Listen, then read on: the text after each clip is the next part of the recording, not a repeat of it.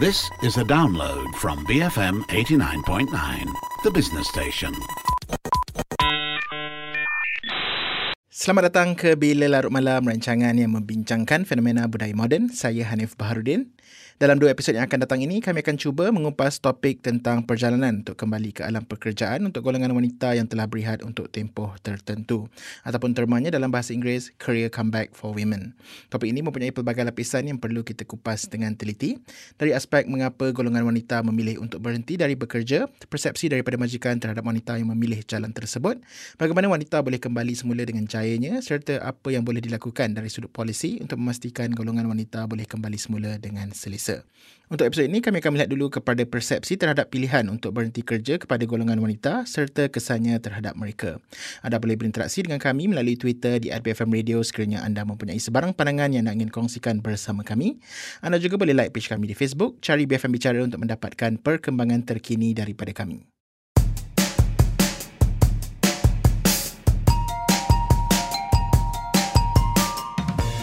Assalamualaikum, nama saya Eza. Saya merupakan seorang perunding takaful. Sudah berkecimpung dalam bidang ini dalam masa 15 tahun. Sebelum ini, saya bersekolah di Sekolah Menengah Perempuan Seri Aman dan menyambungkan pelajaran di Penn State University, Amerika Syarikat di dalam jurusan Management Science and Information Systems. Okay, selepas itu, setelah pulang ke tanah air, saya bekerja di sebuah oil and gas company selama 4 tahun sebagai seorang juru analisa. Okay, sewaktu bekerja di multinational company tu, saya bertemu jodoh, Alhamdulillah, dan melahirkan anak selang setahun. Jadi pada waktu itu saya rasa bersalah juga kepada majikan kerana terpaksa ambil cuti bila anak sakit, dan pada waktu yang sama saya rasa saya tidak meluangkan masa dengan anak-anak kerana terlalu busy bekerja. Salah satu pengalaman yang saya tak dapat lupakan ialah pada satu hari saya balik, anak saya terjatuh. Masa tu umur dia 2 tahun. Selalunya anak bila jatuh, menangis akan pergi ke mak kan. Tapi untuk anak saya cukup tergamam dan terkejut bila dia lari kepada pembantu rumah saya instead of going to me. That was my first turning point when I decided that saya perlu lakukan sesuatu. Jadi Eza mengambil keputusan untuk berhenti kerja lah. Saya mengambil keputusan untuk berhenti kerja. Tapi Alhamdulillah majikan saya sangat memahami dan memberikan saya setahun cuti tanpa gaji yang saya ambil. Selepas 6 bulan, saya putuskan untuk tidak bekerja langsung dan tender resignation selepas 6 bulan. Ambil cuti tanpa gaji. Dan macam mana transition tu boleh berlaku daripada berhenti kerja tu kepada perunding takaful? Okey, setelah 3 bulan duduk di rumah, memang Alhamdulillah saya dapat luangkan masa dengan anak-anak saya. Pada masa itu anak saya yang sulung berumur 2 tahun dan setahun. Tetapi sebagai seorang yang telah bekerja selama lebih 5 tahun, saya dapati kepuasan menjaga anak-anak tu memang ada, Alhamdulillah. Tetapi tak ada adult interaction.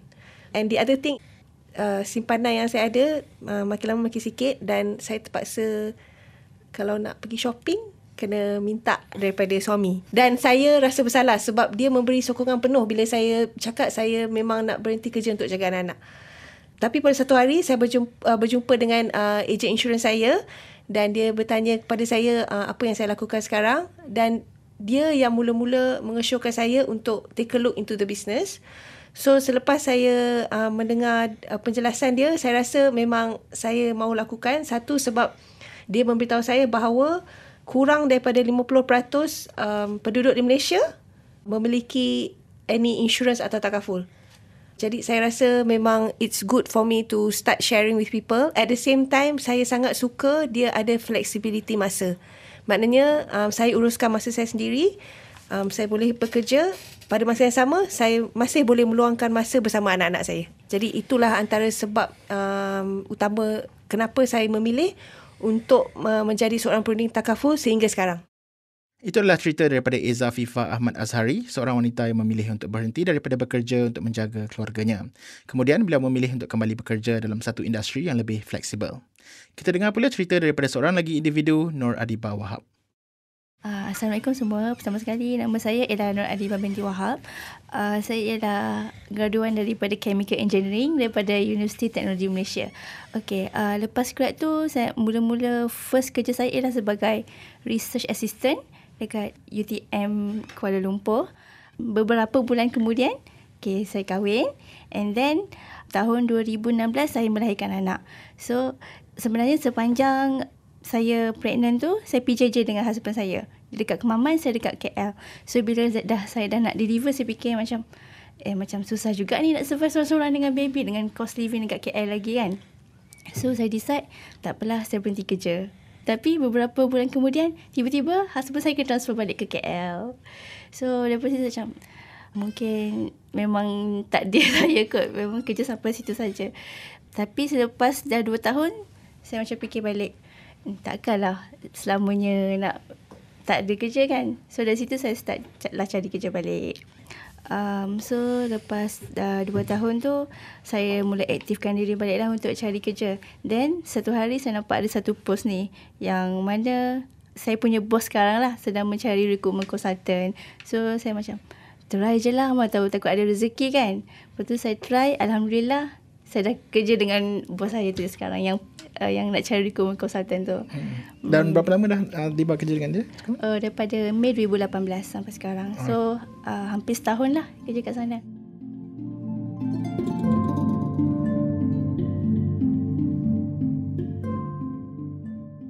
Adibah dan Eza adalah 2 contoh wanita yang telah berjaya kembali ke alam pekerjaan setelah berehat sebentar atas sebab peribadi. Dalam kes mereka berdua, mereka mengambil keputusan untuk berehat kerana ingin menjaga keluarga.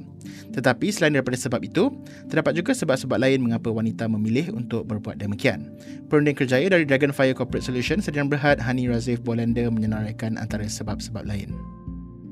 Dia pada saya lah yang saya observe, contohnya macam saya sendiri, saya punya first career break tu bukanlah pilihan sendiri. Itu nombor satu, bukan pilihan sendiri, sebabnya kena VSS. Okay, jadi sekarang ni ramai dah orang VSS, so that is yang sesuatu yang tak boleh nak kontrol. Nombor satu. Nombor dua, mungkin saat nama dipanggil ataupun dia punya calling untuk menjadi seorang ibu contohnya, dah sampai. Mungkin dia rasa okay, dah lama bekerja, jadi sekarang ni dia punya fasa kehidupan tu ialah satu tingkat lagi, ialah untuk mungkin nak kahwin dan juga mempunyai keluarga. Jadi bila dah berkeluarga, fokus kerjaya tu dah bukan lagi 100%. Mungkin fokus tu akan berkurangan. Dan juga bila fokus tu dah berkurangan, dia kena tanya diri dia lah, banyak mana yang kurangnya. Mungkin dah memang tak nak dah hati tu untuk bekerja. Dan juga sebab yang nombor 3 ialah disebabkan external factor ataupun sebab-sebab luaran. Contohnya suami suruh berhenti kerja, ataupun ada keluarga yang sakit, tak ada orang lain yang nak membantu menjaga ibu ataupun bapa ataupun siapa yang sakit tu. Jadi disebabkan external factor tu, faktor luaran, dia kena berhenti kerja.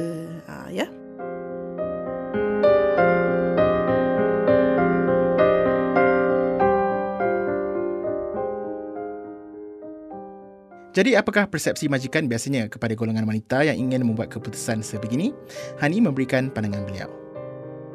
Dia macam-macam persepsi. Ada company-company yang klien saya yang sebenarnya sokong. Ini company yang sudah mature, company yang percaya work-life integration ada. Jadi dia kata, okay, you take a break. Kadang-kadang dia bukan suruh berhenti pun. Dia kata, tak apa, how long do you need? Dia kata, berapa lama you nak fokus kepada keluarga ni? Dia kata, okay, dalam assessmentnya setahun. Tak apa. So, bermakna dalam setahun, position ni mungkin ada, mungkin tak ada. Tapi, peluang you untuk datang balik, ada. Bermakna pintu tu tidak tertutup habis. Itu ideally itulah yang kita nak sebagai majikan. Tetapi ada juga lagi majikan yang merasakan bila wanita tu dia nak take a career break, dia kata you ni sebenarnya tak ada vision untuk hidup, dia cakap. Sebab dia tidak nampak work-life integration ataupun kehidupan selain daripada office dan kerja tu sebagai satu means of living. Jadi pada pandangan saya, pandangan yang macam itu kena tukar. Sebabnya, nombor 1, nak mencari talent yang bagus sekarang ni susah. Jadi mengapa kita menolak talent-talent yang ada ni? Mengapa pintu tu ditutup? Mengapa tidak dibuat polisi pintu terbuka untuk supaya bila dia dah ready untuk datang balik, talent tu dah ada? Itu adalah satu pandangan yang agak menarik, dan kalau kita halusi isu ini dengan lebih teliti, memang kita akan dengar beberapa pandangan yang mengatakan bahawa majikan mungkin akan sedikit teragak-agak untuk mengambil golongan wanita yang ingin kembali bekerja. Betul ke ni, Hani? Betul. Jawapannya cepat kan? Ya, betul. Contohnya macam 2-3 hari lepas saya ada bercakap dengan salah satu potential client ya, mengenai dia punya recruitment proses untuk mencari staff-staff baru. Jadi salah satu discussionnya saya tanya dia sama ada dia ready tak untuk menerima career comeback women. Jadi dia terhenti kat situ sekejap, dia memikir. So saya tanya dia mengapa. Dia kata sebab dia kata dia orang pernah recruit career comeback women ni, tetapi dia punya pick up speed tu agak kurang. Pick up speed tu agak kurang. Dia agaknya mungkin dia bila masuk ke office tu dia tidak terus produce, contohnya dia tidak boleh terus buat kerja tu secepat yang lain. Jadi saya kata okey, kalau macam tu adakah cara lain yang kita boleh bantu dia orang ni? Mungkin kita kena tengok pilihan yang lebih spesifik, contohnya ya. Contohnya kalau kita nak dia boleh buat accounting, skill apa daripada segi accounting tu contohnya. Jadi dia kata okey, kalau sekiranya kita boleh tengok dari segi tu, mungkin kita boleh explore, dia cakap. Jadi mungkin pada dia sebelum ni proses tu dia tidak terfikir.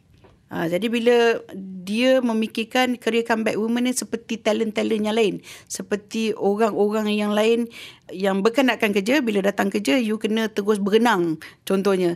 Jadi saya kata tak semestinya, you ambil fresh grad pun you kena ajar dia berenang, bukan terus berenang. Yang at least yang career comeback ni dia macam naik basikal, you dah lama tak naik basikal, 2-3 kali you jalan je kot. Jadi itulah analogi saya kepada dia. Jadi Alhamdulillah daripada discussionnya itu dia open lah untuk kita discuss untuk mengambil career comeback women ni. Yeah. Selain daripada masalah untuk adapt secara cepat terhadap pekerjaan tu, apakah lagi persepsi-persepsi lain yang majikan biasanya ada terhadap golongan wanita yang sebegini? Okey, persepsinya ialah asyik ambil cuti sakit, emergency leave, dan juga persepsinya dia tak fokus kepada kerja. Mungkin ya, mungkin tidak. Itu kita tak boleh sangkakan. Bukan semua career comeback women tu yang perfect, yang macam terus macam dia dulu. Betul. Tetapi persepsi tu sebenarnya betul. Disebabkan memang ada yang wanita-wanita yang balik bekerja, contohnya bila yang ada baby ya. Baby yang mungkin saya rasa sehingga umur 3 tahun kot. Sebab mungkin yang ada masih breastfeeding. Biasanya baby-baby yang bila umur sampai 3 tahun ni dia mudah demam, dia mudah sakit. Suami pun kerja. Jadi dia memang ada challenge untuk manage dia punya masa. Contohnya saya sendiri masa dulu bekerja dengan majikan kan, anak saya masih kecil ya, anak saya masa tu umur 2 tahun 3 tahun. Kerja saya masa tu memang banyak travel, memang dalam seminggu tu 4-5 hari kot. Memang travel sentiasalah, jauh dan beberapa hari. Jadi semasa itu anak saya sentiasa sakit. Sakit demam lah, sakit nak tumbuh gigi lah. Jadi hati tu robek. Jadi disebabkan fokus saya masa tu ialah untuk membina kerja ya? Jadi yang pak anak sakit ni sebenarnya tak nampak. Itu sedih saya sekarang. Tetapi dari pihak majikan, ini dia kata pekerja yang terbaik sebab dalam seminggu dia okey je, anak sakit pun datang juga kerja. Tapi saya harap majikan sekarang ni boleh tukar persepsi that sebenarnya mengapa you benarkan staff you rasa sedih? Mengapa you benarkan staff you rasa robek-robek? By right, tak sepatutnya jadi macam tu.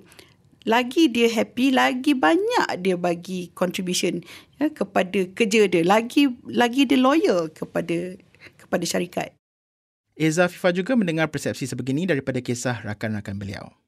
Pada pendapat saya sekarang ni, kalau based on my friends' experiences lah, masih banyak lagi majikan-majikan yang tidak mahu mengambil wanita-wanita yang mengambil cuti panjang kerana salah satu faktornya ialah mungkin dia punya dalam bidang IT, for example kan, if you dulu buat programming and all that, banyak language baru yang dah keluar dalam setahun, dalam dua tahun banyak. So diorang lebih suka untuk mengambil fresh graduate compared to wanita yang telah mengambil cuti untuk berjaga anak atau apa-apa alasan mereka lah peribadi. Satu, nak training, and then of course bila dia dah ada pengalaman, gaji mesti nak lagi tinggi. So selalunya yang I tengok mostly suka untuk ambil unless you are really good. Bagi perunding kerjaya Amirul Azra'i Mustazah pula, persepsi ini juga bergantung kepada kematangan sesebuah syarikat itu. Persepsi ni memang berlaku, tapi bagi saya dia bergantung kepada kematangan syarikat dan kematangan industri tersebut. Tapi persepsi itu memang wujud. Sebagai contoh, bila wanita ingin berehat ataupun ingin menjaga ahli keluarga yang sakit, dia akan dilihat sebagai pekerja yang kurang mempunyai komitmen terhadap kerjayanya, ataupun dia akan dilihat sebagai tidak committed terhadap tugasan. Dan realitinya memang begitu. Jadi itu saya kata dia bergantung kepada kematangan syarikat dan industri tersebut. Sebab di Malaysia saya rasa kita boleh lihat for the past 10-15 years kita boleh melihat industri realise yang kita kehilangan banyak tenaga kerja yang mahir disebabkan kita ada some sort of polisi yang tak flexible enough to accommodate this woman. Jadi banyak industri walaupun progresnya bagi saya masih perlahan, tapi sudah mula banyak syarikat yang mengambil langkah untuk menggalakkan pekerja-pekerja wanita untuk kembali ke dunia pekerjaan. Sebagai contoh dengan memperkenalkan flexible working hours, ataupun untuk syarikat yang mampu membina on-site nursery, dan juga ada juga yang memperkenalkan polisi seperti work from home. Selain itu banyak lagi daripada segi consideration of the supervisor, superior itself membantulah. Sebab saya rasa dunia sekarang kita dah kita well connected daripada segi kita just by login to our laptop, kita boleh login email, our mobile pun login to email. So kalau kerja tu tak memerlukan seseorang berada di tempat kerja, tidak perlu berada di tempat kerja, saya rasa banyak je syarikat yang dah mula untuk accommodate this kind of situation and needs.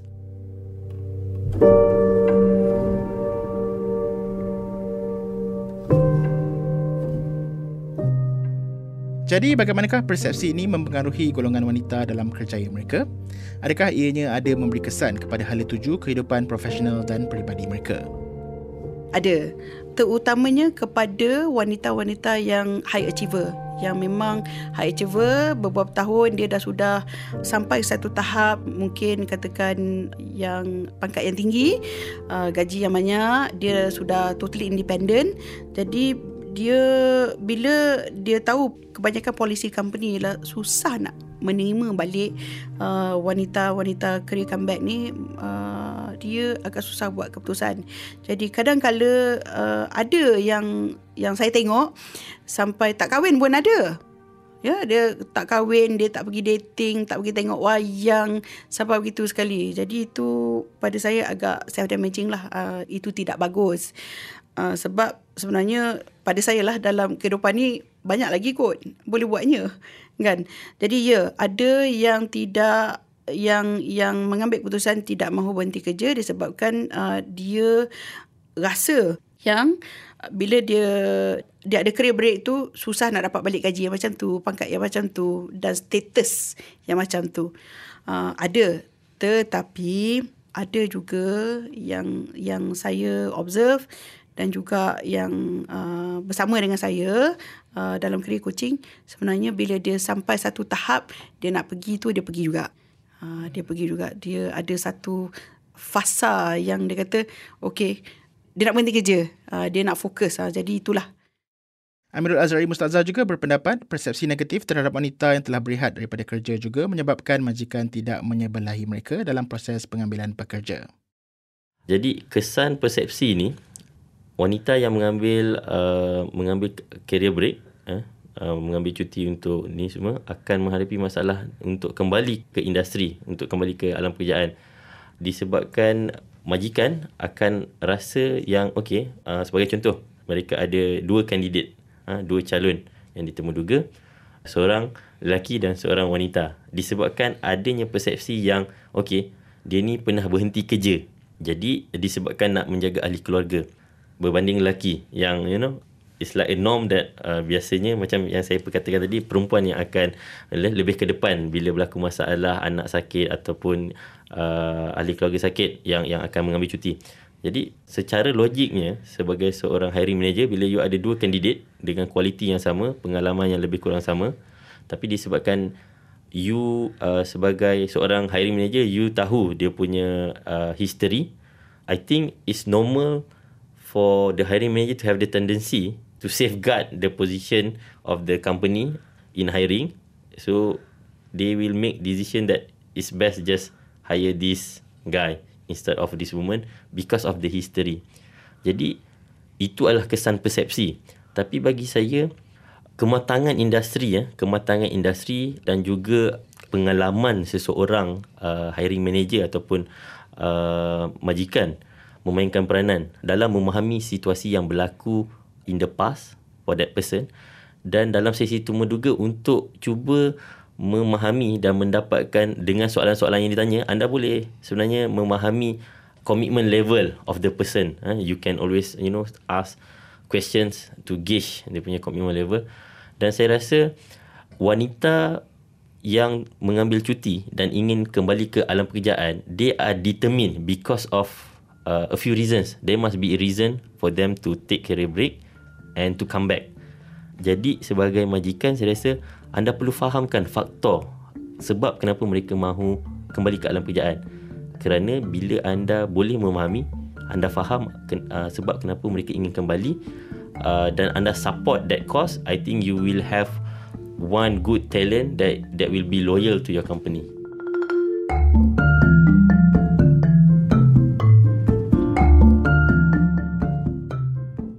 Sebab mengapa wanita ingin kembali ke alam pekerjaan itu juga adalah faktor penting yang perlu kita halusi. Berdasarkan pemerhatian Hani, ini adalah antara sebab-sebab mengapa wanita ingin kembali ke alam pekerjaan. Salah satunya ialah, ini kes biasa, ialah dia ada kekangan kewangan. Bila dulu biasa duit sendiri dan kewangan keluarga bagus, tapi bila ada anak, anak masuk sekolah contohnya, tu itu investment tu. Jadi nak kena kewangan yang lebih, itu dia kena datang balik bekerja lah. Dia kena mencari kerja untuk penambahan kewangan keluarga, tu nombor satu. Ada juga kes yang suami sendiri dah tak ada kerja, jadi dia kenalah bekerja balik, tu nombor satu. Sebab nombor dua ialah dia punya target ialah untuk career break tu selama XYZ tahun. Mungkin 2 tahun, 3 tahun, 5 tahun. Dia kata bila anak dah masuk sekolah contohnya, darjah 1, barulah dia nak balik bekerja. Itu nombor 2. Dan nombor 3, dia rasa dia rindukan kehidupan sosial alam pekerjaan. Kadang-kadang ada je yang kita ni rindu deadline contohnya, dia punya rush tu untuk deadline lah, untuk kerja ataupun meeting pagi lah contohnya. Ada yang begitu rupanya. Jadi beberapa perkara ni yang membuatkan diorang berfikir okey, saya kena balik bekerja lah. Tapi yang banyaknya 2-3 tahun saya tengok ni ialah disebabkan kekangan kewangan.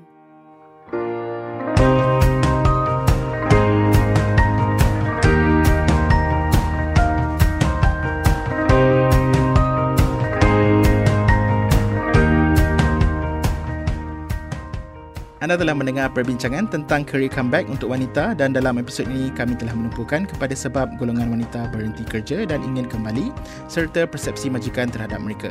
Saya disertai Nur Adibah Wahab dan Eza FIFA Ahmad Azhari, serta perunding kerjaya Hani Razif Bolander dan Amirul Azra'i Mustazah. Kongsikan pandangan anda berkenaan perbincangan kali ini di Twitter kami @BFM Radio. Dalam episod akan datang, mereka akan kongsikan tips untuk kembali semula ke alam pekerjaan dengan jayanya di samping melihat isu ini daripada sudut polisi. Sertai kami setiap Rabu malam selepas pukul 12.30 malam.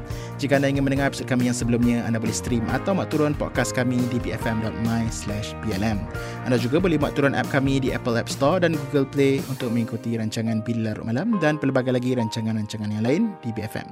Dan rancangan kami juga kini berada di Spotify, jadi anda juga boleh dapatkan podcast Bila Larut Malam di sana. Jangan lupa juga untuk like page kami di Facebook BFM Bicara. Sekian, saya Hanif Baharudin. Selamat malam dari kami BFM 89.9 The Business Station. Thank you for listening to this podcast. To find more great interviews, go to bfm.my or find us on iTunes. BFM 89.9 The Business Station.